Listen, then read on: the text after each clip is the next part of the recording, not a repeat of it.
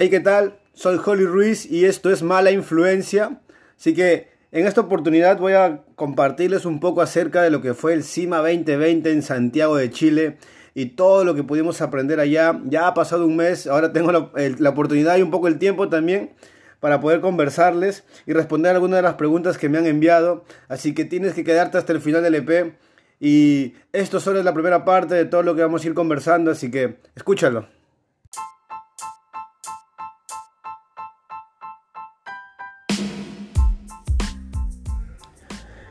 Bien, en este episodio no hay ningún invitado, así que quien va a responder las preguntas voy a ser yo. Gracias por, por el apoyo de todas las personas que me están animando siempre con el podcast, los que están escuchando, los que eh, están compartiéndolo. Muchas gracias por eso, por sus comentarios, sus buenos deseos. Gracias a quien me ha ayudado con las preguntas. De verdad, estoy muy agradecido por todo.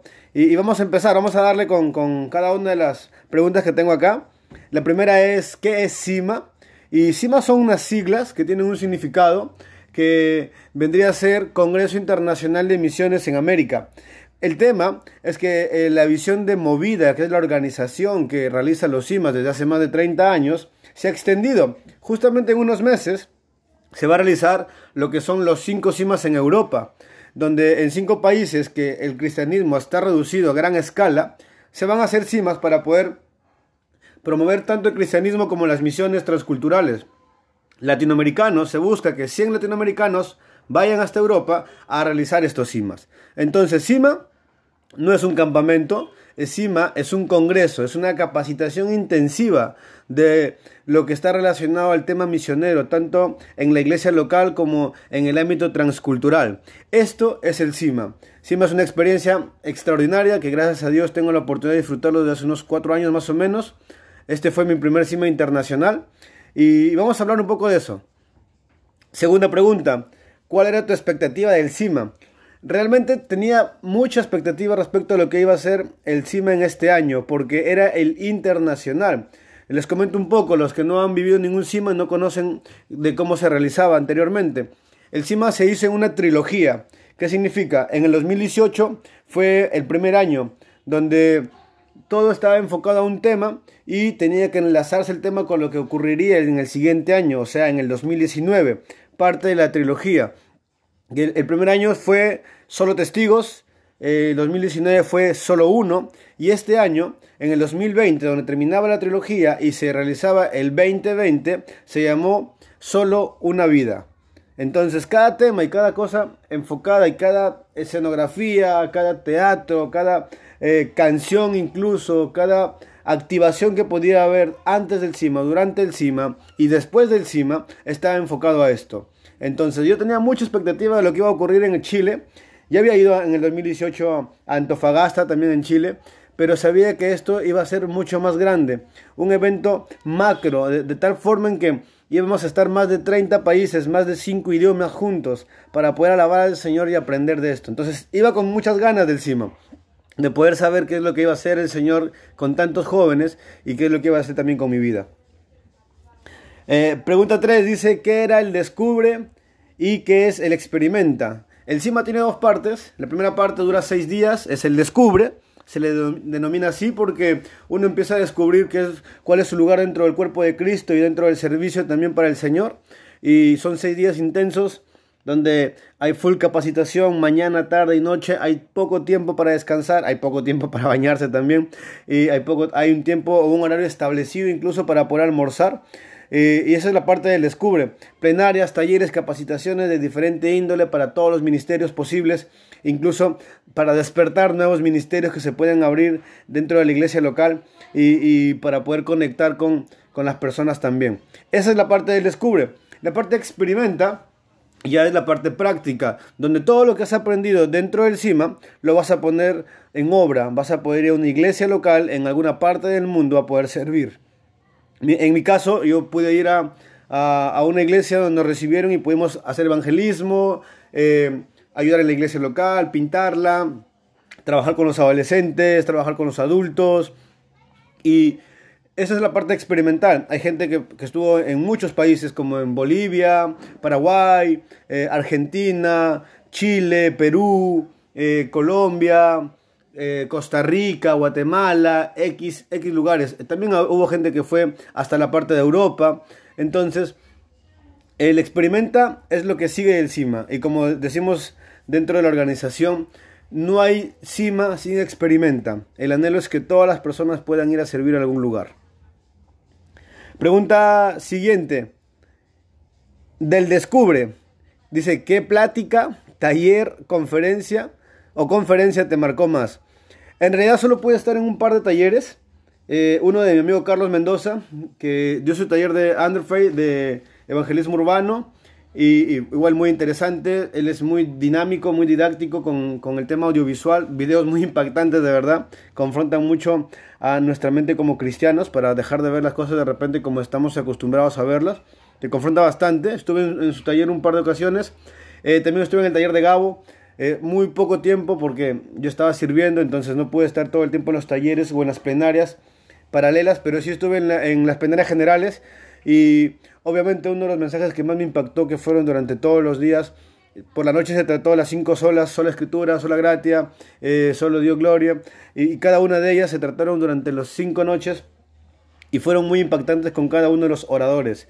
Eh, el orador principal durante todas las mañanas fue Jesús Londoño, que realmente era una palabra refrescante para mi vida y para mi corazón. escucharlo a él, lo escuché hace un par de años y escucharlo nuevamente eh, traía respuesta para muchas de mis dudas y muchas de mis preguntas ministeriales. Y, también como, como joven. Eh, eh, lo que más me marcó, bueno, creo que a todos nos quedamos con la frase, incluso hay stickers sobre eso, pero él mucho repetía esto, no a la lectura romántica de la Biblia. Y era como que no podemos eh, leer con tanto romanticismo la palabra, sino que tenemos que estar decididos y convencidos a entender la palabra, contextualizar la palabra y aplicar la palabra. Entonces, no solamente se trata de lo bonito de la palabra, de la parte bonita del Señor, sino que hay que estar dispuestos a hacer también lo difícil para el Señor. Entonces, eso se me quedó muy marcado. No voy a olvidar eso. No voy a olvidar también, eh, de repente, la, una de las noches donde Bianchi nos retó y nos desafió a los jóvenes a poder hacer un cambio de adentro hacia afuera y de no renunciar a lo que el Señor nos estaba llamando a hacer, a ir más allá de lo que estábamos acostumbrados a ver. Entonces, podría hablar incluso de cada uno de los oradores porque fue todo muy alucinante, como cuando estaba cantando Alex San Pedro, después del mensaje de Londoño, fue todo tan confrontante. Eh, Alex San Pedro cantó su canción Mayordomo Infiel y, y eso fue tan brutal para los que estábamos allí, los que estaban recibiendo, los que estábamos sirviendo, que nadie pudo contener de repente eh, el, no sé, el ánimo que se estaba compartiendo y las ganas de poder servirle al Señor. Eso fue quizás parte de lo que más me impactó. La siguiente es personas que te sorprendieron. Ah, esto no, tendría de repente el tiempo. Eh, es más, voy a hacer un, un, episodio para hablar justamente de las personas que impactaron mi vida dentro del CIMA. Hay muchas, hay muchas de verdad. Algunas se han llevado parte de mi corazón a sus países. Eh, con otros eh, he generado una hermandad más grande. Y, voy, a, quiero, voy a dedicar un, unos episodios más para hablar acerca del CIMA. Espero hacer cuatro capítulos de esto y, poder responder todo con claridad porque me encantaría explayarme en mucho de lo que he aprendido y mucho de lo que he conocido de las personas. Eso es lo que más amo del CIMA, poder conocer, conocer a otras personas y aprender de sus ministerios y saber que hay más gente loca y, completamente decidida a servir al Señor. Así que esta pregunta la voy a explayar luego. pregunta 6 dice, retos que viviste antes, durante y después del CIMA. Uh, estos son un montón. Primero desde la parte económica, todos sabemos que el CIMA se lo paga uno mismo. Seas un cimeño, seas un voluntario, seas un orador, seas un tallerista, tú pagas tu costo del CIMA. Todos pagan, todos somos parte del CIMA, todos disfrutamos del CIMA, todos nos bañamos en el mismo lugar, todos comemos en el mismo lugar y todos dormimos en el mismo lugar. Entonces el CIMA es un desafío creo que para todas las personas que vamos. Desde la parte económica, que es un poco la, la parte que más nos, nos puede dificultar a muchos tomar la decisión de ir, o sea, ir a otro país, yo estoy en Perú, salir desde mi ciudad, desde Trujillo hasta Lima, en bus son 9 horas, en avión puede ser 40 minutos, y desde Lima ir hasta Santiago, eh, en vuelo son como 3 horas y media, casi 4 horas, llegar a Santiago de repente y no saber a dónde llegar, eh, puede ser un, costo económico muy elevado, así que siempre fue un reto. Igual yo tuve la oportunidad de que a cada lugar donde fui mis amigos me recibieron. Llegué a Lima, estuve con uno de mis amigos, con Jeff, que publiqué ya el episodio que grabé con él. Eh, él nos recibió en su casa con su esposa, nos dio un desayuno extraordinario, luego pudimos ir al aeropuerto, eh, ya nos fuimos a Santiago. En Santiago mi vuelo llegó como que a las doce y media de la noche, una de la mañana más o menos. Y un amigo mío también que voy a lanzar también un episodio con él, Aaron Falla, que es pastor allá en, la iglesia Victory, trabajando con el Ministerio Clamor en el barrio. Así que tienen que escuchar el siguiente EP que voy a lanzar porque eso lo grabé con él.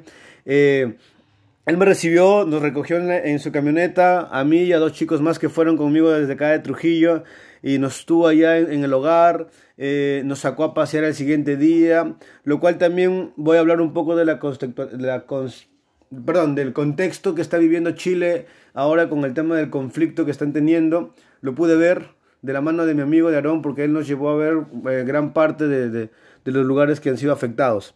Bien, eso fue antes y ya durante el CIMA estaba como servidor, o sea, como voluntario y hubieron muchos retos, muchos, muchos retos. Eh, uno de ellos, por ejemplo, fue dormir muy poco. La primera noche creo que dormí como a las 2, 3 de la mañana porque la primera noche del CIMA, no la primera noche que llegué al lugar de CIMA. Yo llegué un día antes a Espacio Riesco, igual tuvimos mucho trabajo ese día, pero la primera noche fue mucho más agotadora. Eh, recién nos fuimos a acostar como creo que a las 2 de la mañana, casi 3, y nuestra primera reunión era a las 6 de la mañana, entonces era como que no dormíamos mucho. Eh, 6 de la mañana en Santiago de Chile, que para mí eh, eran las 4 de la mañana porque tenemos dos horas de diferencia con, con Chile y y era como que tener que adaptarse a eso, tener que estar jugando en la cabeza con el horario, tener que hacer que el cuerpo se acostumbre. Eso fue muy agotador. El tema de, estar todo el día ocupado, todo el día moviéndose de aquí para allá, corriendo de aquí para allá, atendiendo a la gente, tratando de que puedan disfrutar todos de la mejor manera, de resolver sus dudas, estar con los grupos pequeños. Eh, estar en Infoestan, ir viendo también lo de Operación Cima, fueron muchas cosas impactantes y, de repente muy, eh, eh, muy fuertes para cada uno de nosotros que, que fue desafiante, realmente desafiante.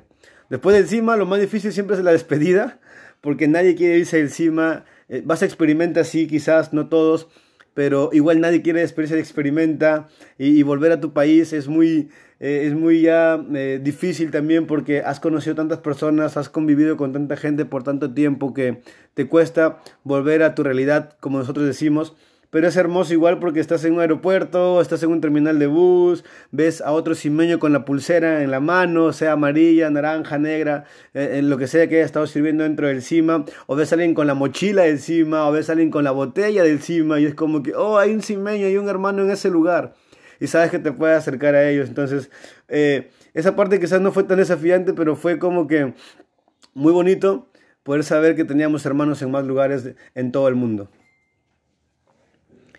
¿Alguna anécdota que te haya marcado? Demasiadas.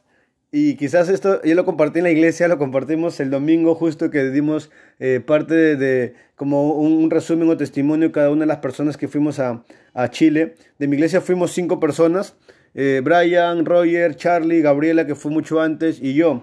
Entonces, eh, estuvimos allá y pudimos compartir el domingo, pero a, a, Roger y a mí nos pasó algo muy fuerte que quizás también lo voy a compartir en el episodio que habla acerca de lo que viví en Argentina, en Rosario.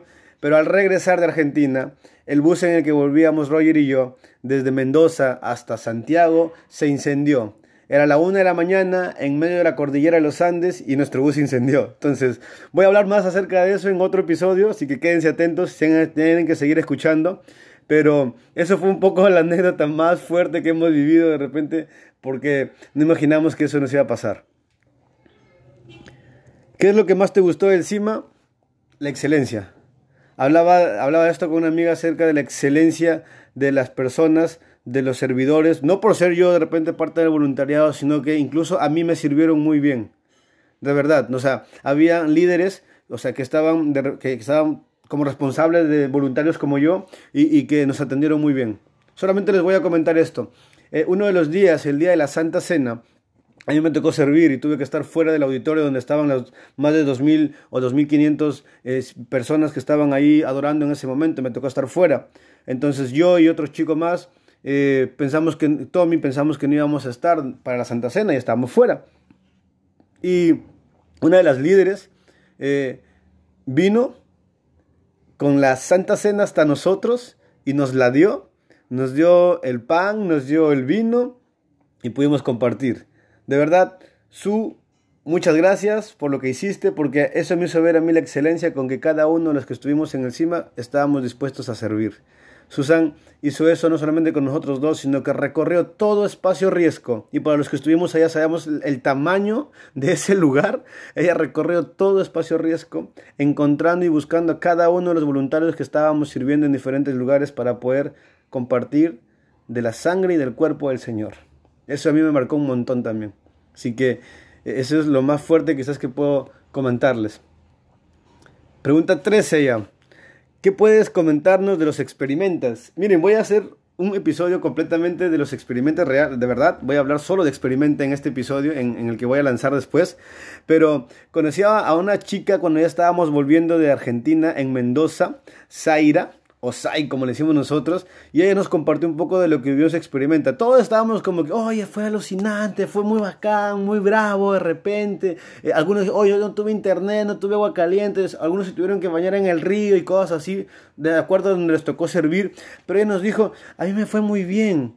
Bueno, un día hubo una balacera en el lugar donde estábamos. Y era como que, ok, o sea, todos estamos hablando de todo lo difícil que nos fue vivir encima o el experimenta, pero ella estaba muy tranquila porque estaba segura que el Señor estaba cuidando y que la balacera que pudo haber presenciado o escuchado en el lugar donde estaban quedando a dormir ellos no le afectó. Y dijimos, wow, qué fuerte. Pensando que eso fue lo más difícil que le pudo haber pasado. Y luego dijo, sí, pero bueno, no, no fue tan grave. Me pareció más triste incluso cuando al costado de la iglesia incendiaron la casa de un señor. Nosotros dijimos, wow. Ella sí que vivió un experimento extremo y desafiante. Y eso fue de repente una de las, de, las cosas que, más me, sorprendieron luego de encima también con los temas los experimentan. Y no quiero darle, darle miedo a nadie ni temor a nadie, pero es parte de servir y es parte de, saber a lo que estás yendo. A un experimenta no vas a turistear, no vas a pasearte en un país. Que, quizás la iglesia la que te está recibiendo te pueda dar como a nosotros un día para llevar y nos llevan a conocer el lugar y, y agradecidos por eso, no es el objetivo del experimenta. El experimento es para poder ir y poner tu vida a disposición del Señor en donde sea que Él te quiera poner. Y sé que así como a Zaira de repente a unos chicos paraguayos eh, le robaron las maletas en, los terminales, algunos tuvieron accidentes, entonces pasaron muchas cosas. Éramos dos mil personas eh, saliendo de un lugar, como 800 lleno de diferentes experimentos en todo el mundo y, pasaron muchas cosas por lo que todos estábamos en constante conexión y oración y pidiendo por la vida de nosotros. Esa hermandad no la vamos a olvidar nunca. Pregunta 14. ¿Recomiendas el CIMA, el descubre, el experimenta? Porque, por supuesto. O sea, CIMA es lo mejor que me ha podido pasar hasta ahora en el tema ministerial. Creo que he aprendido mucho Creo que he fortalecido más incluso mis conocimientos bíblicos, teológicos quizás, eh, respecto a lo que conocía del Señor y lo que conocía de, la palabra misma, de, cómo debería ser un siervo y un ministro del Señor. Y creo que me desafió mucho Sima. Cada año que he podido estar, mi valla, mi estándar de repente, o mi techo, como le digo yo, ha ido creciendo. Creían hasta hace un par de años que lo máximo que podía hacer era líder de jóvenes hasta un año después lo máximo que quizás dije, pastor, el año pasado me, volaron la cabeza y, me di cuenta de que podía estar, ser, o hacer más todavía por el Señor, que aún no he logrado nada. Y, este año, uff, fue más alucinante todavía y más retador. Me, vine con esta palabra en el tiempo que oraron por mí dentro de la noche de compromiso y es, sé fiel. Fue lo que un pastor me repitió, me dijo, sé fiel.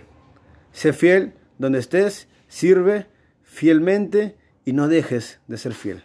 Me he vuelto con eso, eso ha quedado dentro de mí y espero que las personas que también han vivido tengan cada uno su propia anécdota, su propio descubre dentro de su corazón y del experimenta. No me queda nada más que agradecerle al pastor Juanjo en Rosario, eh, al pastor Enrique también allá y a cada una de las personas que conocí en Rosario De verdad estoy muy contento por cómo nos recibieron, cómo nos atendieron.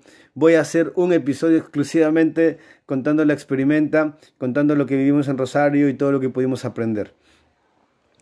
Y, eso, es con esta pregunta.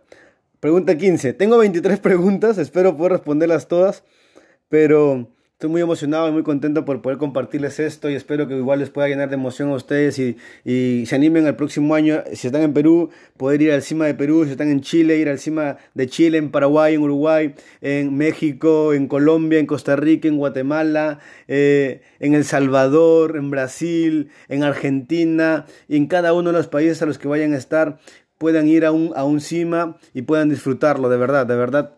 Anhelo en mi corazón que más gente pueda disfrutar de este tiempo. Eh, la pregunta 15 dice, ¿cómo fue ser parte del staff? Muy retador, muy retador, mucho, muy agotador. Me sentí quizás en algún momento como eh, estos hombres que seguían a Jesús y que estaban dispuestos a estar todo el tiempo con Él. Ah, no había un pero, no había un porqué, simplemente era amén, aquí estamos, corremos, lo hacemos, no importa. No es mi área, no importa, lo puedo hacer. Eh, no estoy en mi horario, no importa, puedo estar ahí. Eh, alguien me preguntaba algo, no lo sé, no te preocupes, vamos y te ayudo a encontrar una respuesta. Ser parte del staff, ser parte del equipo de voluntarios es lo mejor que he podido hacer. Así que si fuiste a un CIMA y, de repente estás preguntándote y buscando la manera de servir en el siguiente CIMA en tu país, te recomiendo que busques las redes sociales de CIMA, agregado el nombre de tu país. Si eres Colombia, CIMA Colombia. Si eres Chile, eh, perdón, eh, Movida Chile. Si eres Perú, Movida Perú Escribe a los inbox de Facebook, de Instagram para que te contactes y el director de ese país o el misionero de ese país te pueda incluir dentro del equipo de voluntarios. Siempre hay retiros de voluntarios o post-CIMA donde te pueden hacer la invitación a ser parte del equipo, así que no te lo pierdas, tienes que incluirte. Pregunta 16, ¿cómo fue trabajar como guía? eh, Sí, tuve la oportunidad en el CIMA en esta ocasión de ser guía de facilitadores. Yo pertenecía al, eh, al, área de programa. Programa es quien estructura o es parte del esqueleto de todo el CIMA. Entonces, programa tiene muchas subáreas. Una de ellas eh, es la que yo estuve parte, o estuve parte en tres de ellas. Una fue grupos pequeños, Infoestan y Operación CIMA. Dentro de grupos pequeños éramos 10 guías, yo y otros eh, 9 más de diferentes partes del mundo también, eh, de Argentina, yo era, éramos dos peruanos, de Chile, eh, de Costa Rica, de Guatemala, eh, de Honduras, y, y había más, éramos diez. Entonces, cada uno de nosotros estaba a cargo de un equipo de facilitadores. En mi caso tuve 19 facilitadores, de los cuales 15 fueron mujeres y 4 hombres. Solo tuve de varones a Hosling de Paraguay, a este Elber de Bolivia, perdón, a Hosling, me, me estoy equivocando de nombres. Hosling es de Costa Rica, Elber es de Bolivia, eh, Marcelo que es de Paraguay y Richard que es de Venezuela. Y las demás eran 15 chicas. Entonces, no se preocupen, voy a hacer también un episodio solamente del tiempo con los grupos pequeños y con los, como con los facilitadores, que fue un tiempo hermoso también que pude convivir con ellos y que hasta ahora mantenemos el contacto, seguimos todos en el grupo, seguimos orando, compartiendo lo que el Señor está haciendo en nuestra vida después de un mes de haber vivido encima y estamos ahí todos y he conocido mucha gente hermosa de verdad que ha agregado eh, a mi vida espiritual y a mi vida personal mucha alegría y mucha satisfacción saber que el Señor me puede hacer amigo de personas tan increíbles. Entonces, mi experiencia fue alucinante. No me creí estar listo para estar a cargo de, más personas de repente dentro del CIMA, que personas quizás mejor capacitadas que yo, con mayor experiencia que yo. Eh, Elber, por ejemplo, es pastor en Bolivia y era como que yo estar como responsable o como guía de alguien que ya tiene más experiencia, que está más capacitado era como que muy desafiante. Y, y, pude estar a cargo de ellos, cada uno de ellos tenía sus grupos pequeños, no sé, unas 5, 8 personas, 10 personas, 13 personas. En total pudimos ser más de 200 las personas que estuvieron con mis facilitadores y yo como guía de ellos. Y, eso fue una experiencia muy bonita. Estar toda la mañana y parte de la noche pendiente de ellos, atendiéndolos, respondiendo sus dudas, eh, no sé, aclarándoles cosas, ir acercándome para sus ubicaciones, ubicarlos incluso. Ustedes no saben realmente lo que fue la primera noche. Dos mil personas salían por cuatro puertas del auditorio, por tres puertas del auditorio de espacio riesgo al estacionamiento donde estábamos ubicados mis 19 facilitadores, yo y los facilitadores de los otros 10 guías. Y eso fue un loquerío, no se imaginan lo que fue, cuánta gente salía corriendo sin saber a dónde tenía que ir. La primera noche fue alucinante y, y de verdad fue la mejor experiencia que pude haber tenido también dentro del CIMA. Dice, pregunta 17, las cinco cosas más importantes que hayas aprendido encima. Lo primero que aprendí es que Cristo es el centro. Él es, él es el centro lo segundo es, de Él es la misión. Lo tercero es estar dispuesto a darle con todo o a entregarle toda tu vida. Lo cuarto es amar a las personas. Y lo quinto es, nunca te canses de servirle. Nunca. El campo y la mies siempre ha estado lista y tenemos que ser más obreros dispuestos a ir por él. Entonces, eso. Pregunta 18. Si pudieras regresar el tiempo, dice. Esta pregunta es muy típica de la persona que lo escribió, pero siempre me preguntan eso. Si pudieras regresar el tiempo, ¿qué recomendaciones le harías al Hollis de hace un mes que apenas asistiría al CIMA? Mi recomendación, Hollis, bueno, no sé, ya más dinero. Porque igual y no gasté mucho dinero, pero eh, o de repente, no sé, pide una semana más de vacaciones para que puedas ir a otro lugar, porque tuve que pedir vacaciones en la empresa. Quizás eso un poco, ¿no? Eh, eh, me fui con la mente muy abierta, muy dispuesto a aprender y a recibir de todo, pero el tiempo y el dinero quizás fueron detonantes de repente determinantes para no hacer más de lo que me hubiese gustado hacer. Me hubiese gustado poder ayudar a otras personas también a que vayan a vivir experimentas y, no pude hacerlo porque llevaba el dinero justo solo para mí pero me hubiese gustado hacer eso o tener más tiempo para eh, estar quizás en un experimento de mayor, de más, más días, cosas así. Eso me hubiese gustado poder organizarlo mejor antes. Pregunta 19, ya casi vamos a terminar y espero no llegar a los 30 minutos, pero dice, ¿qué recuerdo del CIMA te gustaría volver a vivir? ok. Wow, hay muchas cosas que me gustaría volver a vivir del CIMA. Una de ellas, como dijo Charlie, uno de los jóvenes de mi iglesia, es poder estar dentro del auditorio y poder cantar con más de dos mil personas en diferentes idiomas y poder alabar al Señor. Realmente eso me quebrantó y me quebró.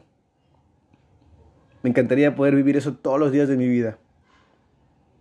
Y como dijo Charlie, cuando estábamos en la reunión, dijo esto, eso era un ensayo de lo que vamos a vivir en el cielo. Entonces es algo que quisiera que mucha gente pueda entender y que pueda vivir, que un día todas las tribus y todas las lenguas no va a importar denominación, no va a importar estudio teológico, no va a importar de repente tu defensa de la fe y apologética y todo lo que tú quieras, o, o, de repente tu cosmovisión de lo que es la iglesia, no va a importar. Todos vamos a estar alabando al mismo Dios. Eso, eso es lo que más quisiera vivir cada uno de los días, no solamente en el cima. Pregunta 20. ¿Qué percepción tienes de los encargados de áreas? Conocí personas increíbles. Wow. Ustedes no saben el nivel de estrés que se maneja dentro del CIMA, el nivel de responsabilidad y la preocupación que puede tener cada responsable de área es wow a nivel macro, o sea, no te puedes imaginar. Yo realizo eventos acá en Trujillo en la iglesia, eh, algunos que ya los conocen, conocen las cosas que hacemos acá en la ciudad, pero créanme, no es nada. Eh, yo y mi equipo al volver del CIMA hablamos y decíamos, no, lo que pasó allá no tiene nada que ver con lo que hicimos acá, o sea, no somos ni siquiera, ni siquiera el esfuerzo de un taller eh, o, así, nada, no, no, no tiene comparación, es mucho más grande. Yo vi a muchos de mis amigos sirviendo, a muchos de los misioneros eh, muy estresados, muy cansados, pero respondiéndote tan amablemente que impactó. por ejemplo, una, una de las personas, una de mis líderes en Infoestan era, fue Luciana, que es una boliviana que está escribiendo en, en, Córdoba, Argentina, que me gustaría que pueda escuchar también este podcast, pero eh, ella, por ejemplo, y yo estoy muy agradecido con su actitud. Habían días en que yo estaba muy cansado por estar en grupo pequeño, por dormir poco, por estar acá, por estar allá, por estar corriendo, por estar moviendo y a veces estar en Infoestan era muy estresante responder tantas preguntas eh, y, ella siempre nos respondía con una amabilidad a cada uno de nosotros y, y no había día ni instante en el día que no se acerque y nos pregunte, ¿cómo estás? Me dice, Joles, ¿estás bien? Con una sonrisa. era como que, wow, sí, estoy bien. O sea, pude haber estado mal, pero que me lo preguntes y que tengas esa sonrisa en la cara nos alegraba a todos. Y sé que mucha gente, incluso de otras áreas, me, me han comentado lo mismo, así que yo estoy agradecido con eso. Igual, Danilo, que fue mi líder de, de grupos pequeños también, Danilo y su esposa, Ani, un guatemalteco y una hondureña eh, locos en Colombia ahora sirviendo como misioneros, puede aprender mucho de ellos, mucho de su humor, mucho de, de, las ganas que tienen para servir. Fue increíble, fue realmente increíble. Y la gente de Operación Cima también, aunque hubieron dificultades, todos estábamos listos para poder servir. Eso es lo mejor que cada una de las personas que sirvieron estuvieron siempre listas. Gracias a Paul Sequeira, que fue nuestro responsable de área en programa, y a cada uno de los líderes, porque puede aprender mucho de todos ustedes. Estoy contento de haber sido parte de su equipo y de haber sido parte de los voluntarios del CIMA 2020 y de poder seguir sirviendo con Movida. Ya estoy en la pregunta 21, dice cosas que te sorprendieron de CIMA. Creo que ya respondí un poco eso antes.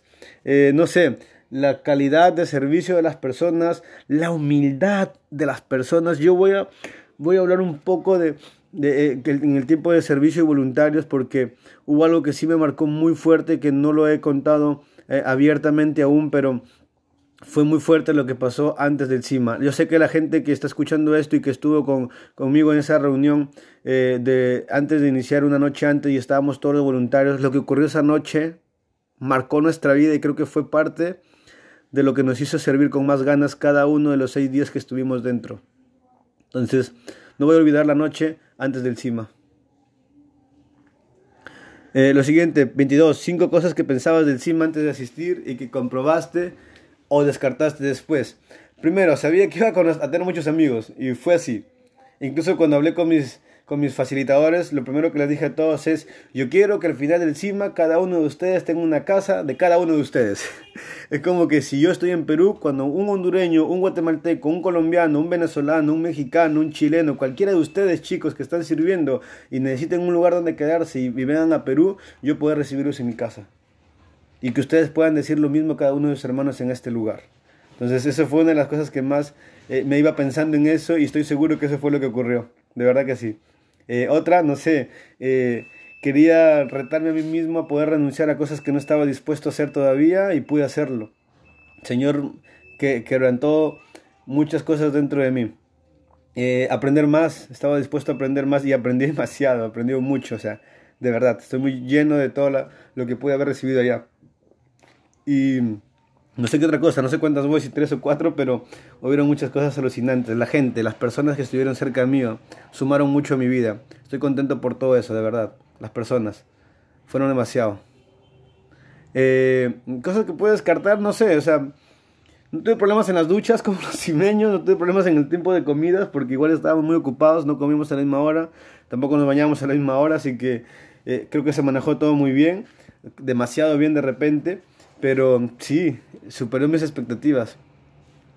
Bien, pregunta 23, con esto terminamos. Agradecimientos especiales. Gracias Rolando, Rolando Campos, muchas gracias, amigo, por haberme invitado a ser parte hace unos años de Movida, por haberme invitado y considerarme como quizás eh, alguien que podía ayudar en, algo pequeño, quizás dentro de CIMA. Gracias porque estuvo, estuvo increíble todo lo que he vivido estos años con ustedes y todo lo que estoy dispuesto aún a hacer con ustedes fue grandioso. Gracias Rolando, gracias Rode.